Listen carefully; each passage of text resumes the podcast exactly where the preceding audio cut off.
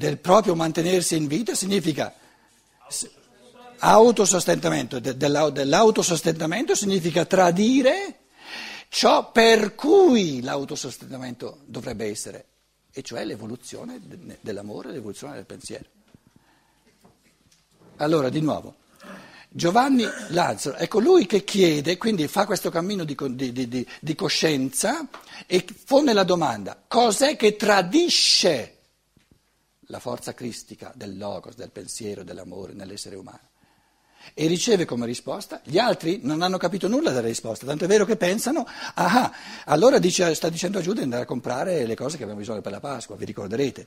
Quindi, quindi Pietro sa che lui non era né in grado di porre la domanda e dice, dice a Giovanni, chiedi chi è, perché non chiede lui.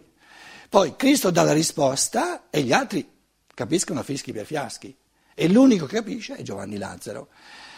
E la domanda è, cos'è che tradisce e quindi mette a morte la forza del Cristo nell'uomo? Il ridursi al vitale, il vegetare. Il vegetale nell'uomo dovrebbe essere la base. Eh, le, le, forze vitali an, vanno ricostituite sempre di nuovo, ricostituite sempre di nuovo, ricostituite sempre di nuovo, mangiando, dormendo, eccetera, eccetera, eccetera. Per quale scopo? Per poterle consumare? Quindi il fattore di coscienza è consumazione di forze vitali.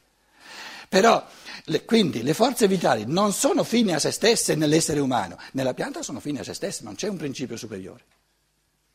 E proprio perché, proprio perché, l'essere umano più esplica coscienza, quindi un cammino di, di, di, diciamo, di presa di coscienza, e più consuma diciamo, fo, eh, forze vitali, e più deve mangiare sempre di nuovo, eh, eh, dormire, perché tanto a invecchiare e a, e a morire ci pensa la natura.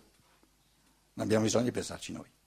La nostra preoccupazione è quella di, di, di essere il, più, il, più, sani possibile, in modo di mettere a disposizione della fiamma della coscienza sempre più cera.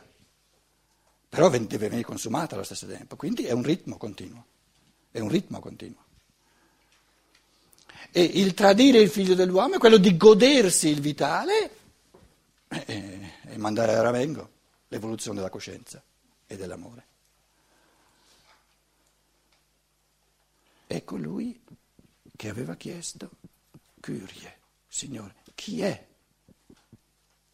in ogni essere umano che ti tradisce? 21. Vedendo costui, adesso i don, prima blepei, adesso i don. Perché i don? Perché eh, ha descritto il, la sua identità spirituale che è colui che fa questa domanda, è colui che porta a coscienza che cos'è che tradisce l'essere libero, che tradisce l'elemento di libertà. Cos'è che tradisce l'elemento di libertà nell'essere umano? Il ridursi a natura. In fondo è molto semplice, se uno lo capisce nel, nel, nel nocciolo, poi il, il, il, pensiero lo può svolgere in, in tutte le direzioni possibili e immaginabili. Quindi il, il, il fattore di libertà, l'esperienza di libertà viene tradita e uccisa dal, dal determinismo di natura. E questo tradimento e questa morte del figlio dell'uomo oggi è al punto sommo perché il dogma fondamentale, terroristico, della scienza naturale è questa libertà del, dello, dello, spirito pensante, dello spirito amante nei confronti del determinismo di natura non c'è, non esiste. Sei stupido se pensi che ci sia. Più tradimento di così, da farne un dogma terroristico, perché chi, chi invece non, non, si allinea con questo dogma viene proprio eh, radiato. ed è così. Eh.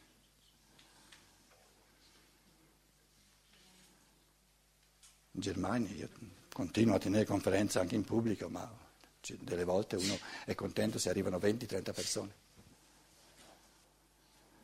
È grama la situazione.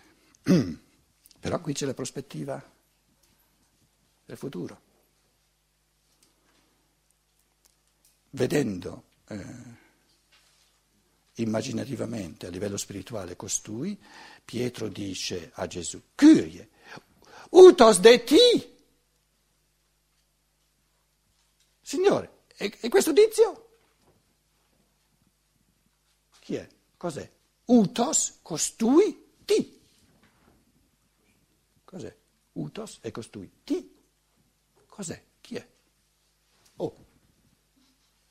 Io vengo dietro a te, ma qua c'è uno che viene dietro a me. E chi è?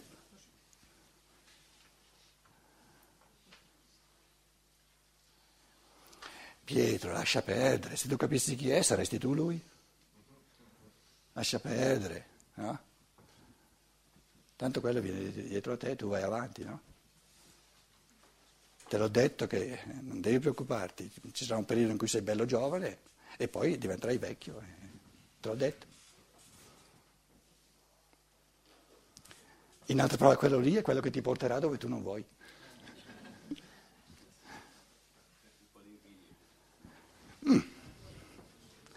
Concediamo a Pietro di essere un essere umano, no? Comunque ha detto, e questo? Adesso siamo solamente interessati a sapere che risposta dà il Cristo, no?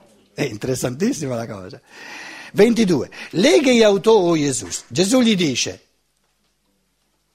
Bara, eh? Bara, il Cristo, perché lui ha chiesto chi è costui e non gli risponde.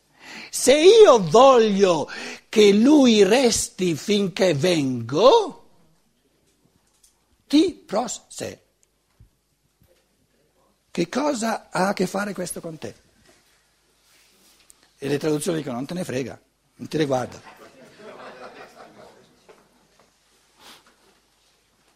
Quindi l'affermazione su, su questo... Eh, io voglio che lui rimanga, lo aspetti in, in area di parcheggio finché io ritorno. La, questa area di parcheggio, la chiamo così adesso con questa immagine, cos'è? Il cristianesimo esoterico che è rimasto nelle catacombe perché eh, la cultura no, ufficiale doveva essere condotta intanto da Pietro. E la scienza dello spirito, il ritorno del Cristo è questo cristianesimo esoterico che, che, che non, c'erano i presupposti perché diventasse, come dire, ufficiale nella cultura sarebbe stato anche un torto eh, fatto agli uomini che non ne avrebbero capito nulla. No? Adesso è chiamato a diventare proprio portatore della cultura. Perché il cristianesimo si salva soltanto se da esoterico, cristianesimo di pecorelle, diventa esoterico cristianesimo di scienza dello spirito. Questo è il ritorno del Cristo. La prima venuta del Cristo è il Cristo che viene nell'anima, la seconda venuta del Cristo, il ritorno del Cristo, è il Cristo che viene nello Spirito. Il Cristo che viene nell'anima viene con Pietro. Il Cristo che viene nello Spirito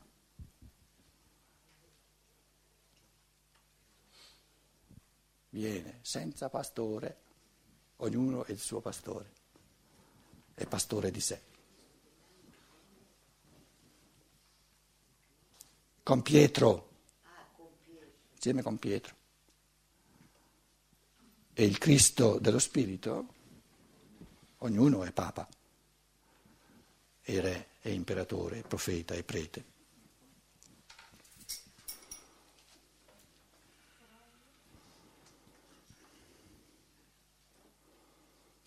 Detta così la cosa, ci eh, comprendiamo che siamo in un grande trapasso no, da un tipo di cristianesimo a un altro tipo di cristianesimo, dove facciamo dei riassunti proprio grossi, cristianesimo della fede, cristianesimo di scienza dello spirito, cristianesimo esoterico, cristianesimo esoterico, però è un trapasso complesso, è un trapasso che abbraccia non soltanto decenni, ma che abbraccia, abbraccia secoli e soprattutto è un trapasso dove comincia a emergere il fattore individuale e quindi, eh, proprio perché abbiamo a che fare con un trapasso di secoli, ci devono essere degli esseri umani che si sentono ancora e hanno tutto il diritto a, a casa loro nel, nel, nel, nell'ovile come pecorelle e ne hanno tutto il diritto se sono così, perché ognuno ha il diritto di essere com'è, e ci sono degli spiriti umani no, che sono in questo trapasso un pochino più avanti. E se è vero, se è così, hanno il diritto anche loro. Allora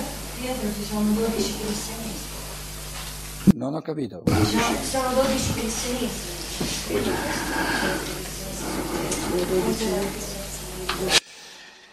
Beh, eh, se tu la poni in, in, in fatto numerico, allora eh, però eh, prendi adesso il mio pensiero e fecondalo tu usandolo nel modo giusto. Non stare a dire è, è sbagliato, eccetera. No? Se lo metti in termine numerico, il cristianesimo di Pietro è uno solo. E il cristianesimo di Giovanni ce n'è tanti quanti individui umani.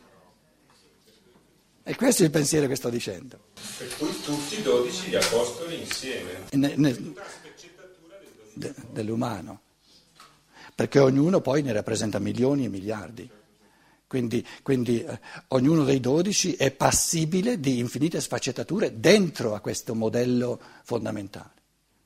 Quindi la legge dell'evoluzione è di crescente individualizzazione, ma questa è la libertà. che ognuno è chiamato sempre di più a immettere nell'umanità un frammento che arricchisce l'umanità proprio perché non può venire dato da nessun altro. Voglio dire, se uno adesso in chiave animica, in chiave di, di, convivenza sociale, qual è una delle leggi fondamentali dell'amore in tempi di transizione? La tolleranza. La tolleranza tolleranza non soltanto di chi diciamo, è a casa sua nel cristianesimo di Pietro nei confronti di chi comincia eh, eh, a, a, godere del cristianesimo di Giovanni, ma altrettanto tolleranza di chi comincia a, a, a godere del Vangelo di Giovanni nei confronti dell'altro. Perché, perché, lo scienziato dello spirito non ha il diritto di, di, dire, di chiedere la tolleranza all'altro se non è lui stesso ugualmente tollerante. Questo cosa vuol dire? Ognuno deve sapere dove, dove, sua, dove si trova a casa sua. È molto semplice il discorso. Quando qualcuno mi dice, ma dici di quelle cose così strampalate, io gli dico, e che stai qui a fare?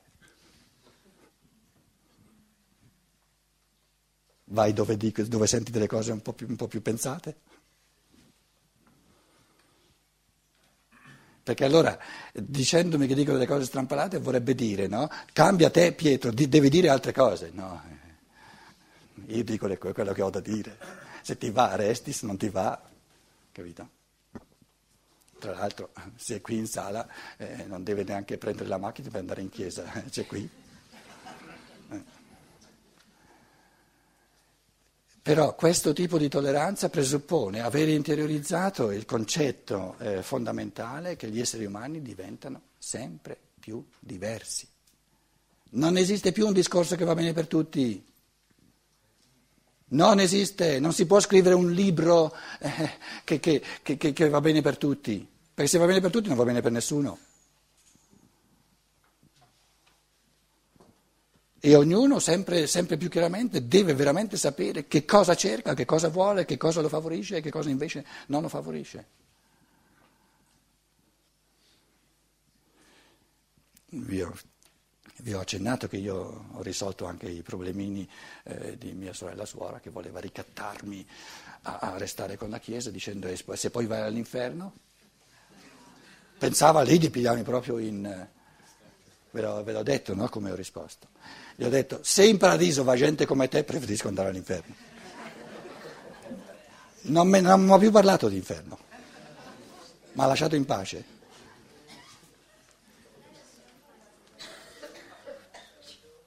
Com'è? A Brescia dalle Orsoline. Prega giorno e notte per la salvezza della mia anima. Si piglia, si piglia di quei mal di testa ancora oggi, eh? Ma è soltanto perché non sa quanto bene le sue preghiere vengono esaudite. Non lo sa, se lo sapesse sarebbe felice.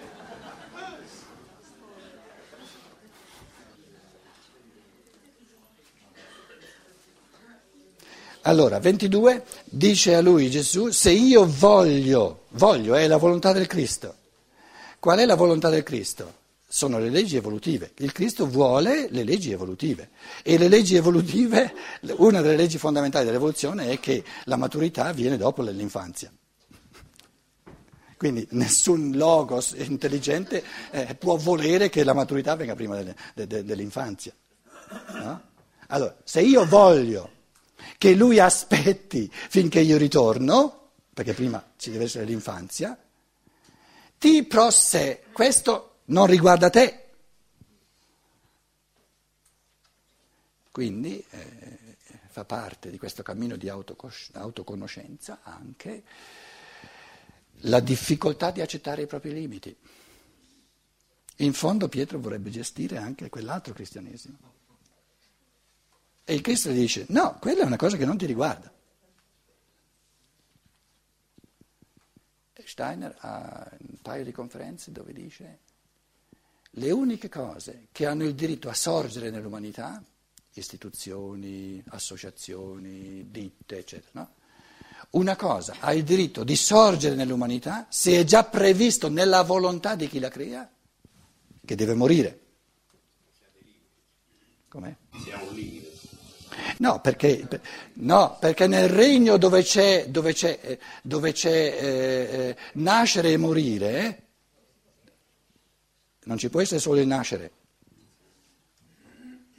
E qui stiamo parlando di un cristianesimo pietrino, non, eh, eh, non di, di, qualcosa che vive nell'eternità, ma di qualcosa che si esprime sulla terra. Ora, il cristianesimo pietrino, se chiamiamolo fattore culturale, chiamiamolo una religione, una cultura, quello che volete, no? se è qualcosa che prima c'era il giudaismo, prima di Cristo, no? allora Pietro dovrebbe dire, ma allora come mi permetto io, col cristianesimo pietrino, di far morire il giudaismo tradizionale? Se io mi permetto di far morire il, il, il, giudaismo tradizionale instaurando il cristianesimo petrino, devo sapere che tutto ciò che sorge è destinato a morire. E il Cristo mi sta dicendo, quando tu muori, ecco, c'è lui.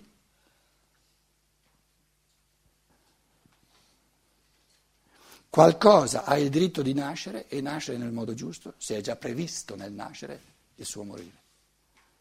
Se si fa qualcosa senza il pensiero di di, dire, di calcolare nel pensiero tutto l'arco finché muore, eserciterà potere e distruggerà la libertà negli esseri umani, perché da strumento diventa fine. E la grande tragedia, se posso parlare di tragedia, del cristianesimo petrino non è quello di essere vecchio, è quello di non voler morire. E questo diventerà sempre più tragico perché si oppone alle leggi fondamentali dell'evoluzione, che tutto ciò che sorge deve tramontare per far posto al successivo, che poi deve tramontare per far posto al successivo. In altre parole, questa lezione che Cristo dà a Pietro in questo ultimo capitolo, a partire da Miami, eccetera, eccetera, questa lezione di autocoscienza. Qual è l'elemento fondamentale? Il Cristo sta portando a coscienza di Pietro, gli dice Pietro, la legge fondamentale del creato è l'evoluzione. Non esiste qualcosa che resta sempre uguale, quello è nell'eternità. Qui sulla terra ci sono solo cose che sorgono hanno una gioventù, una maturità, invecchiano, tramontano e muoiono. È questo che il Cristo sta. Ora, ora pensate un pochino quanto il pensiero di, di, di, qualcosa che è subspecie eternitatis, Roma eterna, una cosa che non tramonta mai. Questo cristianesimo petrino no, dimostra proprio che questa lezione del Cristo in fondo è stata capita poco perché c'è stata sempre questa struttura, lo spirito non tramonta mai, ma tutte le espressioni dello spirito sulla terra, e la Chiesa non è lo spirito, ma è un'espressione dello spirito sulla terra, è limitata nel tempo, perché la legge è di una evoluzione. E ciò che va bene per un tempo va malissimo per un tempo successivo. Quindi in questo capitolo c'è proprio come, come segnatura fondamentale, eh, ehm, se, chi studia la scienza dello spirito lo sa che il, il tratto fondamentale di tutte le conferenze di Steiner è di considerare tutti i fenomeni da un punto di vista dell'evoluzione. Perché la prospettiva subspecie eternitatis è quella della mente divina, lasciamola a lui. Noi viviamo sulla terra, viviamo nel tempo. E nella terra e nel tempo non c'è nulla di eterno. Com'è? Esiste la musica senza la sua espressione? Eh, le, espressioni, le espressioni sono sempre cambiate. La musica classica di un Beethoven, di un Mozart, di un grande va bene nel secolo scorso come va bene in questa. Per te forse, un sacco, un sacco di gente ti dice no grazie. E te gli vuoi imporre che gli deve andare bene anche a loro? Non che debba andare bene, però.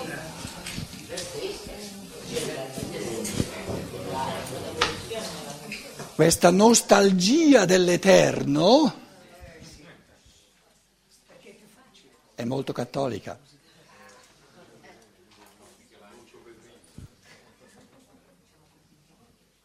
Fa svolazzare sulla terra e, e dà, dà, dà, dà la scusa per non toccare la realtà dove veramente qualcosa sorge e poi muore. Non lo prendere personalmente, è soltanto una riflessione che vale per tutti noi.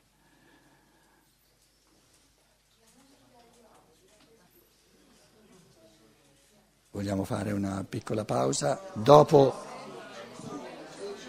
dieci minuti di pausa, dieci minuti tedeschi però, non italiani. E dopo finalmente state un po' zitti e io porto il Vangelo di Giovanni alla fine. D'accordo?